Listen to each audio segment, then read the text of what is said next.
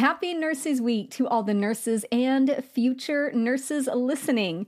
To celebrate, I'm having a 20% off sale on Study Sesh. This is my private podcast that features over 140 episodes to help you study on the go. Formats include pod quizzes, power hour deep dives, drills, and case studies. If you're tired of sitting at your desk or staring at a screen, but still want to review for nursing school, it's time to check out Study Sesh.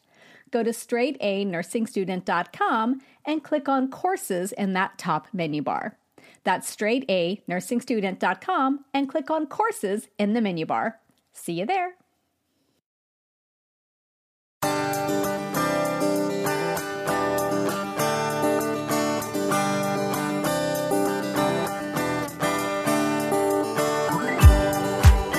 Everybody, this is Nurse Mo, and welcome back to the Straight A Nursing Podcast.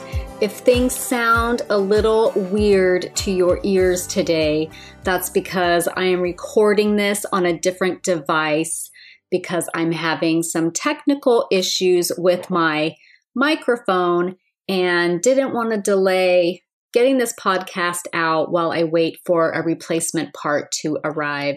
So I'm hoping that my editor Tim at thepodcastingguy.com, who is amazing, by the way, if you are into podcasting and need help. I'm hoping that Tim can make this sound a little better, but the point will be the content is going to be awesome. So focus on that and don't hate me for my awful microphone today.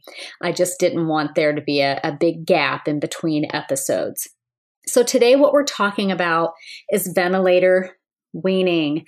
And I've said this about 10 times already because I've tried to record this in so many different ways, trying to figure out what was going on with my microphone. So I'm hoping to make this the best take yet. So, one of the things I want to really talk to you about with ventilator weaning is that it is something that you start working on immediately when your patient is intubated. Now, I'm not necessarily talking about the patient that's intubated for surgery and going to be intubated overnight for rest. A lot of surgeons like to rest their patients overnight on the vent. I'm talking about the patient who comes in to the emergency room, for example, and is in respiratory distress. Maybe they have a pneumonia and they need to be intubated we're going to start actually the process of vent weaning on this patient right away. So, when you first intubate a patient who is in respiratory distress, you're going to have them on 100% FiO2. And then about 30, 45, 60 minutes later, you'll get a blood gas. And based off what you learned from that, you'll start weaning down the oxygen. So You've already started weaning your ventilated patient. Good job. But let's talk about a few days later. Your patient with the pneumonia, maybe they're starting to look a little better, and you really want to push them toward wellness, right? You really want to get that tube out.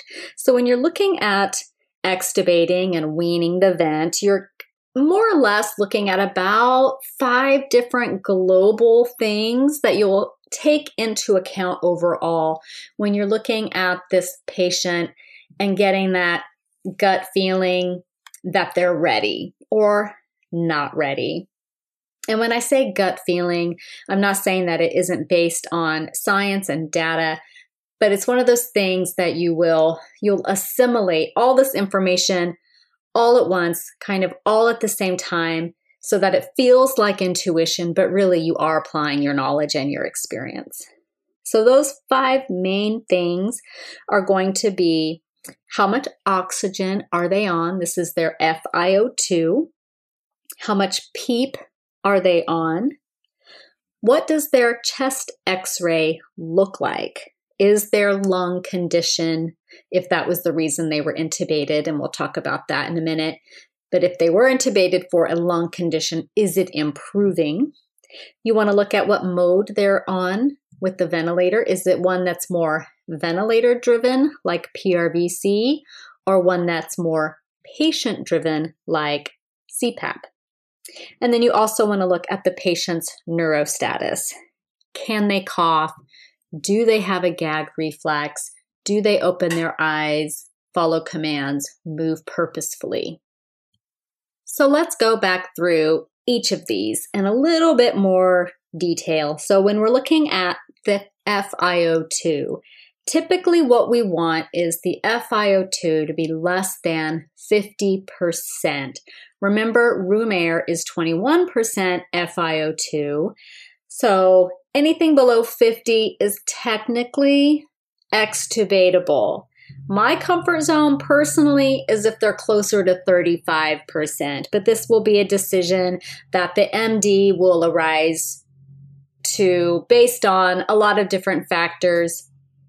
And the FiO2 is part of that. So definitely it needs to be below 50% how much PEEP are they on? So, if you remember from your respiratory lectures back in nursing school, or maybe you're in nursing school right now, PEEP is your positive end expiratory pressure. And I'm not going to go into a whole big thing about that. We could spend an entire hour talking about PEEP, maybe three hours talking about PEEP. But the quick takeaway is that PEEP is going to help keep pressure in the lungs at the end of expiration and help keep the alveoli open and improve gas exchange.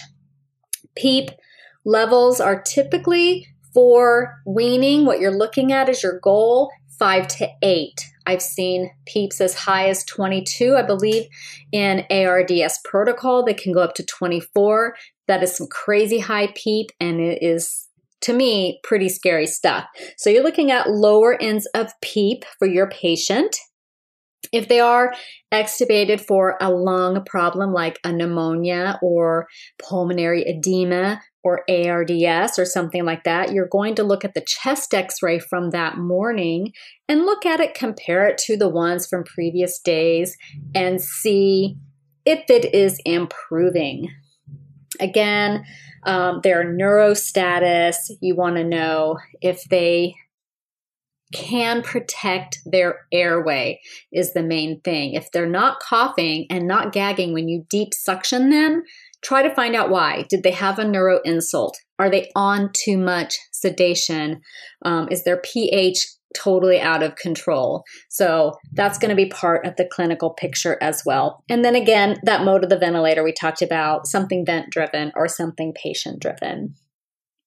You're also looking for your patient able to take spontaneous breaths. So let's say the vent is set at 12 or 14 or 18 breaths per minute, and they are not breathing above it ever at all, even with sedation turned down.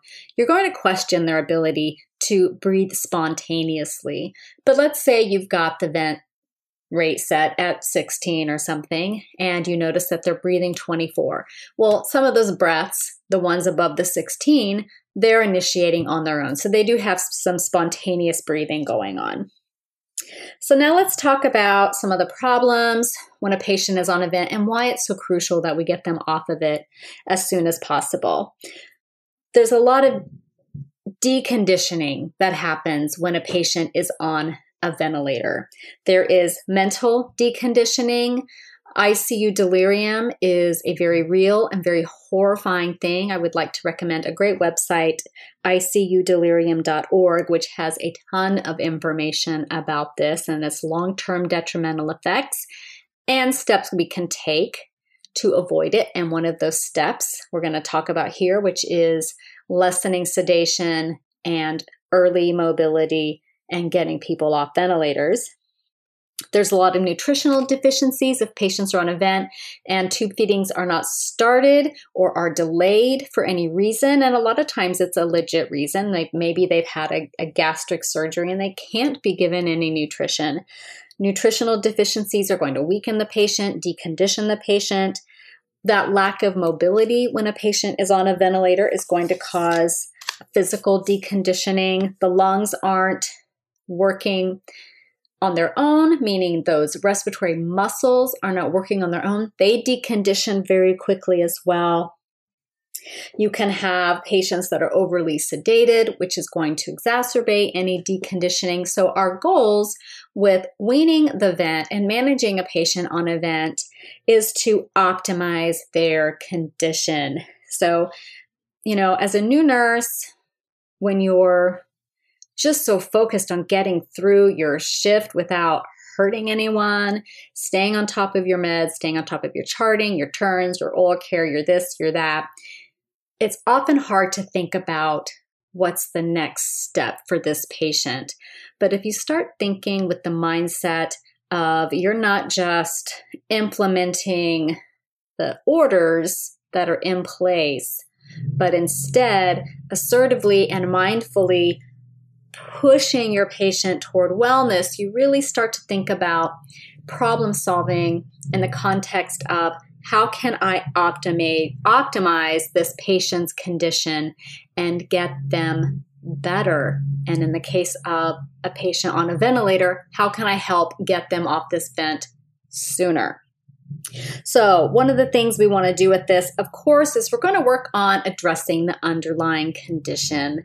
You know, if there's an infection, making sure that they're on their correct antibiotics and that they're getting those on time in a timely manner. If I've got, you know, an antibiotic due at nine and I've got something else due a non-antibiotic at nine and i can't run them together and one of them's going to have to be late. Well guess which one i'm going to give absolutely on time every time? It's going to be the antibiotic. So we're going to take care of that underlying infection. If there is one, if they're fluid overloaded, are they autodiuresing, meaning are they making enough urine that they're going to clear this extra fluid out on their own, or do they need a little extra help? And that's when you might have a discussion with the MD about a medication to diurese them if their kidneys can handle it. Or are they a dialysis patient and the nephrologist comes by and you discuss the frequency of their dialysis or any of those things. You also want to make sure that their pH is getting corrected if they have acid base derangements. You want to address those. And these will be things that are done in coordination, obviously, with your MD colleagues. You want to increase oxygen demand. And there's things that, as the nurse, that you can do to decrease their oxygen demand. You know, fever is going to increase it, shivering is going to increase it. So try to keep your patients normothermic. If they're anxious, can you give them something for anxiety? Can you adjust their sedation appropriately? Things like that. Um, if they are having a ton of secretions in their lungs coming out of the ET tube, you can talk with your respiratory therapist about appropriate suctioning. You know, you don't want to over suction because that can cause irritation, but you do want to suction enough that you get that stuff out of there. The respiratory therapists have a whole toolbox of physiotherapy things that they can do with patients. We've got these beds that kind of thump the patient's back, and that helps loosen up secretions. If the patient's overly dry and does not have enough fluid on board, you know, fluids can help loosen up secretions, things like that. So, you want to talk to your respiratory therapist and your MDs about the sputum control basically in your patients. And I've seen some patients have to get bronchoscopies. Maybe they've got mucus plugs. The physician can go in there with the scope and get those things out. So you want to address sputum. You want to address sedation. So the way that we address sedation in my ICU and in many, many ICUs is by going by the Ramsey agitation and sedation scale. And we call this the RASS score. And the RASS score goes from, I want to say, positive four all the way down to negative five, I do believe. And you basically want to have your patient, your goal is to have them what we call perfectly sedated, right around a negative one or a negative two. So, a patient at the high end of that spectrum at a positive four is your combative patient. This is the patient that you're calling the code gray on because they are an immediate danger to staff or themselves or visitors or family or whoever's at the bedside. Your positive three patient is your pretty darn agitated patient. They are aggressively pulling on their ET tube or reaching for it. Hopefully, you've got them appropriately restrained. Um, catheters, other invasive devices, PICC lines, central lines, whatever, they are a danger to themselves in that regard, that they're going to remove med- medically necessary equipment. Your positive two so patient is your agitated patient who is fighting the vent, um, dyssynchronous with the vent. You'll hear a lot of vent alarms going off. Their movements are frequent. They're not super purposeful. They might not be reaching strongly for their ET tube, but maybe they're flailing about enough that they could dislodge things. Even patients shaking their heads side to side a lot can dislodge the ET tube um, tubing itself, which is dangerous. Your positive one patient is your restless patient. They're not really vigorous with their restlessness, but they look really uncomfortable, really anxious. Maybe they're a little tachypneic and a little tachycardic.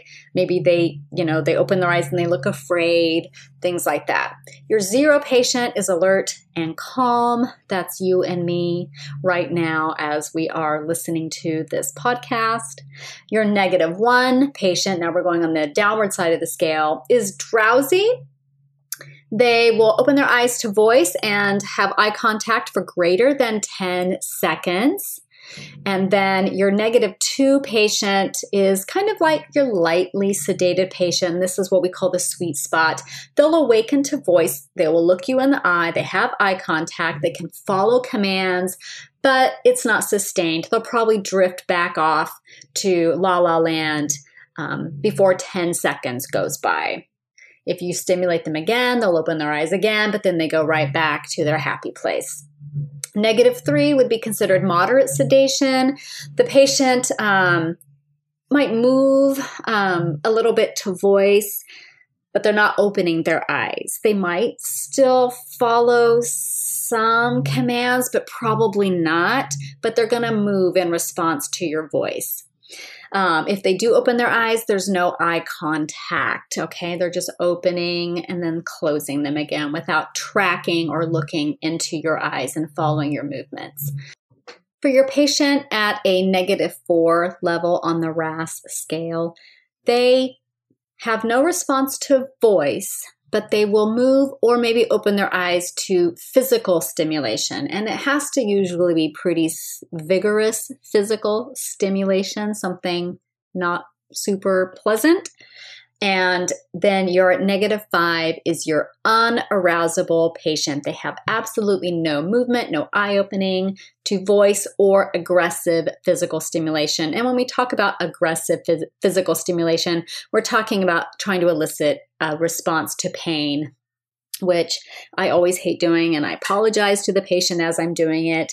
Um, that is a um, taking something like a pen across their nail bed and pressing down, or giving that trapezius muscle a little bit of a squeeze or a sternal rub. So those are the kinds of the things on the scale of the the Ramsey agitation and sedation scale. And your goal is to have your patient around a negative two.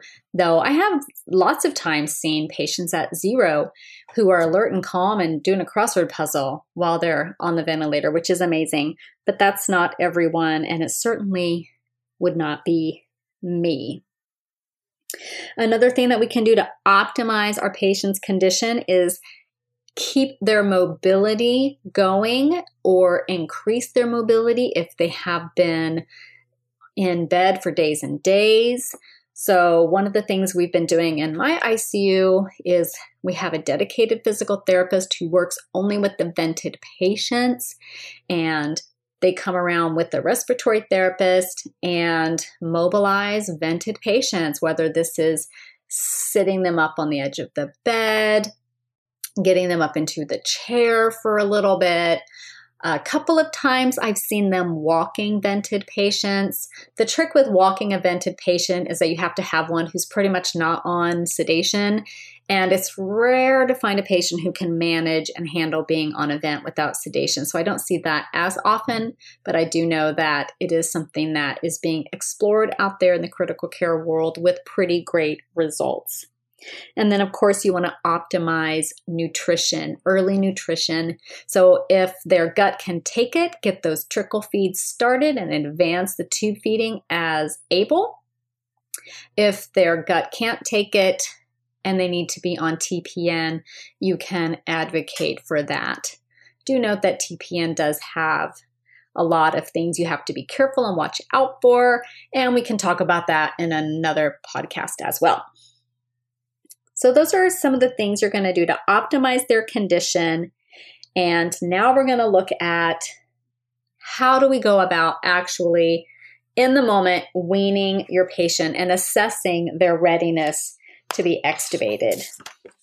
So, one of the things that you'll be doing with your respiratory therapist is monitoring how much oxygen and PEEP and things like that that your patient actually needs. In some institutions, this is driven by the MD. In others, there is protocol for the respiratory therapist to manage the vent, and I've even heard that in some places the nurse manages the vent. I am always super thankful that our respiratory therapists manage our vents because they are such experts in what they do, and I rely on their expertise all the time. So, over the course of the few days, you had this patient with the pneumonia and their oxygen saturation levels are great, and you're going to try to wean down the FiO2 or the PEEP or both while maintaining good oxygen, um, no signs of respiratory distress or compromise in any way. And then every day, you're going to do what is called a spontaneous awakening trial, possibly with a spontaneous breathing trial on top of that. So let's talk a little bit about what that is. So, spontaneous awakening trial, SAT, and spontaneous breathing trial, SBT. We'll often just say SAT, SBT together because they do go hand in hand.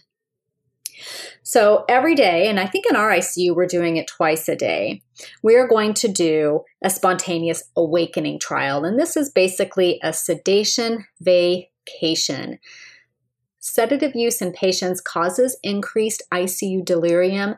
And even if you're not going to be extubating your patient, you know they're not going to be extubated that day, you can still do an awakening trial because part of this is getting them on the least amount of sedation as possible that they need to be safe and comfortable.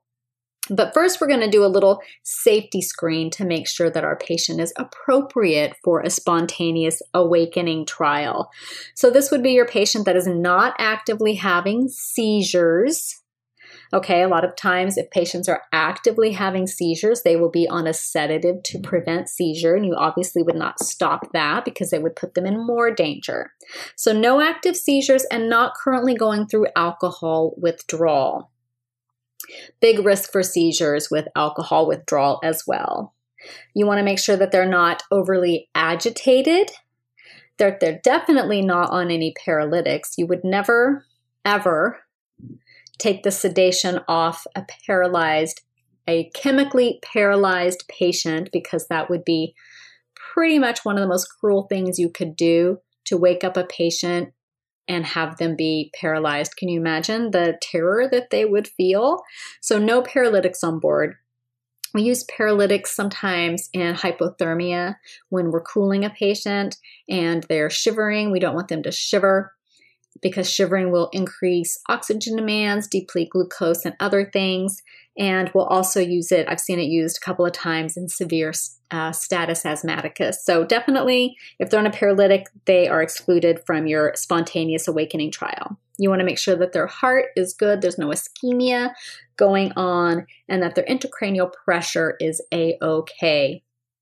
If you would like a refresher on intracranial pressure, go to straightanursingstudent.com and in the search bar at the very bottom right of the page, check out, um, type in ICP, and you'll probably get at least a couple of resources for that.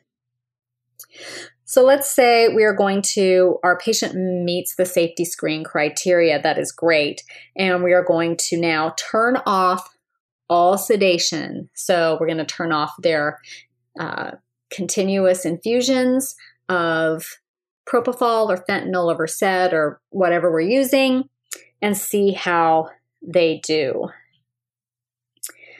If they fail, they will have shown these signs or some of these signs. Increased anxiety, agitation, or pain, a respiratory rate greater than like 35 ish, uh, an O2 saturation below 88% in most cases, um, respiratory distress, you're going to look for increased work of breathing. Um, again, that tachypnea, that drop in O2 sats, um, their skin signs, all of those things.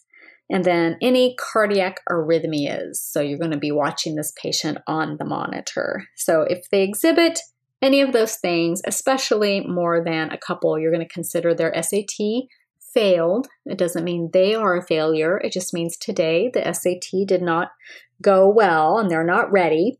But you're not going to crank their sedation back up to where it was. Remember, one of our goals is to get the sedation as low as possible for this patient to be comfortable and safe.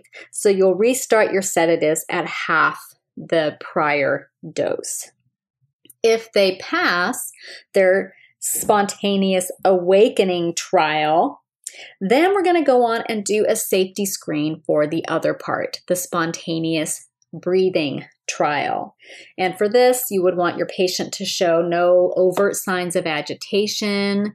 They could maybe be a plus one, but a plus two or three, definitely you're not going to continue. You want to, again, have that oxygen saturation level above or equal to about 88%. The FiO2 is again going to be 50 or below. The PEEP below 8 and again, no heart issues, no ischemia with the heart. You want to make sure they're not on vasopressors. They don't want to be, you don't want to aggressively extubate someone who is requiring vasopressor support because they're hemodynamically unstable. And you want to make sure that they can take breaths on their own, that they're breathing above the vent and can do that. So you'll perform your spontaneous breathing trial, and where I work, what we do is we switch the patient from a a mode on the ventilator where the ventilator is doing the work to a mode on the ventilator where the patient is initiating the breaths. And for us, that's usually the CPAP mode with a little bit of um, pressure support to help them overcome the pressure of the ET tube. If you try to breathe through a straw, you'll notice that it is very, very difficult. Breathing through an ET tube is like breathing through a big straw. So we give them a little extra support to compensate for that. But we are considering the CPAP trial to be their effort. And we're going to let them hopefully hang out on CPAP for about half an hour. And if they do well, then we say that they've passed their spontaneous breathing trial and we speak to the MD about possible extubation.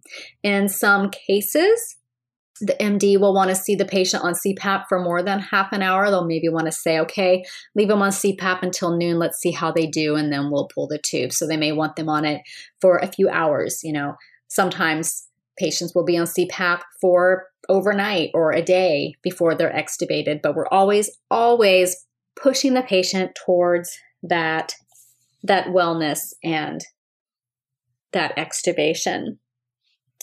Now, let's say it's time to extubate your patient. So, you're going to get your respiratory therapist. In some institutions, it's the doc that does the extubation. I just learned that recently. But where I work, it's the nurse and the respiratory therapist. If it's going to be iffy and I think, ooh, this, I don't know how they're going to do, I'll make sure I do it when the, I know the MDs are close by on the unit. But otherwise, um, it's you and the respiratory therapist. The respiratory therapist is going to take whatever ET tube holder off their face I will clean their mouth, will suction way deep back in the throat to get any secretions off the top of that ET tube cuff because you don't want those secretions dropping down into the lungs. And before I pull the tube, and they're off sedation and they can hear me and follow my commands and know what I'm talking about, I will tell them we're going to pull this tube out of your throat. Your job is to cough and keep your airway clear and take slow, deep breaths. You are going to want to talk because I'm sure you have a lot to say after having this tube down your throat for so many days. But your throat is going to be pretty sore and I don't want you to irritate it further and cause swelling. So, whispers only for the first couple of hours. I used to try to tell patients not to talk at all for the first hour. And as soon as the tube came out, they would talk. So now I just say whispers only. And that usually works just fine because their throats are sore and whispering seems to be okay for most people. If you're super nervous about airway swelling post extubation, like maybe they've been extubated and reintubated a couple of times because of difficulties after extubation, then I would definitely tell that patient no talking. Okay, let's just rest your throat for a little while. So, the respiratory therapist is going to take down the ET tube cuff, the patient's immediately going to start coughing because those secretions, if there are any there, are going to kind of dribble down, and then they're going to pull the ET tube. If you've got an OG tube in place that comes out at the same time, you'll have turned off the tube feed, hopefully prior to this, to avoid risks of aspiration. And you'll throw the patient most likely on two to four liters nasal cannula maybe an oxy mask or a mask if you think that they're going to need the extra support. But for the most part, most patients that I've worked with, a few liters nasal cannula, and you see how they do. Now you're going to stay close by for that first half hour or so. I usually stay in the room for five to 10 minutes with the patient after. It helps them feel calm. You can keep a close eye on them. And I just try to convey uh, an attitude of calmness because they might be very anxious, worried that they're going to have to be reintubated or not be able to breathe well. So I just stay in the room, I go on about my business. And just keep things very calm and copacetic. So, what you're watching for is you want to watch for any respiratory compromise, obviously, any marked drops in O2 saturation levels, increased work of breathing, increased respiratory rate, um, an inability to handle their secretions. You want them to be able to cough up their secretions and get them out. Most people can do this. Um, you can show them how to use the Yankauer to suction their mouth themselves. Usually, people find that more comfortable than you shoving it in there. Um, if they cannot handle their secretions adequately, you may need to NT suction them, where you take that uh, suction catheter, up through the nares down into the uh, back of the throat and suction them that way. It's super unpleasant. One of my least favorite things to do because I don't like to do unpleasant things to people. Um, but for the most part, most people can cough up their secretions. And if they're not going to be able to, you kind of know that ahead of time based on maybe their neurostatus or um, how they were before they were intubated, etc. You're also looking for changes in level of consciousness and any stridor or wheezing. If the patient develops stridor, that's a sign of like laryngospasm. You could give some racemic epi is usually the typical treatment. Or um, if they're wheezing, maybe the respiratory therapist can give them a breathing treatment things like that. So you're going to watch for all of those things. But for the most part, your patient hopefully is going to do just fine. They'll start out on a few liters nasal cannula, and then you can wean them down to a couple liters, and then voila, room air, and they're doing amazing. Now, these obviously that doesn't always happen. Sometimes patients do need to be re intubated. For those patients, you kind of know which ones they might be just depending on their whole clinical picture. So I always have an extra an intubation tray kind of close by just in case for good karma. And then if I don't need it, I don't need it. So, but it's nice to have it there. So that is in a nutshell, a very small nutshell, what goes on with ventilator weaning and how you go through that on a daily basis with your patient with your assessment of their readiness to extubate and just always working on optimizing their condition and getting them back to a place of wellness. So I hope that was helpful to you. And again, I apologize for the reduced sound quality and the problems that my microphone is having, but I hope to get that fixed before our next episode. And I would love to hear from you guys. So if you have a topic you'd love to hear about on the podcast, reach out to me on the website at straightanursingstudent.com. There's a contact form there, or you can email me at mo at straightanursingstudent.com. I would absolutely love to hear from you on that. And then if you could do me a huge favor, and if you like this podcast, rate and review us on iTunes or Google Play or Stitcher or whatever you use. It helps us show up in the rankings so that if somebody goes on to iTunes, for instance, and just types in nursing, this will show up and it can help them like it has maybe helped you. So, thanks again for listening, and we'll be back in a couple weeks. I think I have another respiratory podcast planned for the next episode. I'll think about it. I feel like we've done a ton of respiratory lately, but um, maybe it's maybe we're just in respiratory mode right now in my brain. But it's possibly another respiratory lecture based off one of my most popular blog posts. So if you're interested in that, check back in a couple weeks for the next episode of the Straight A Nursing podcast. Thanks again. Bye bye.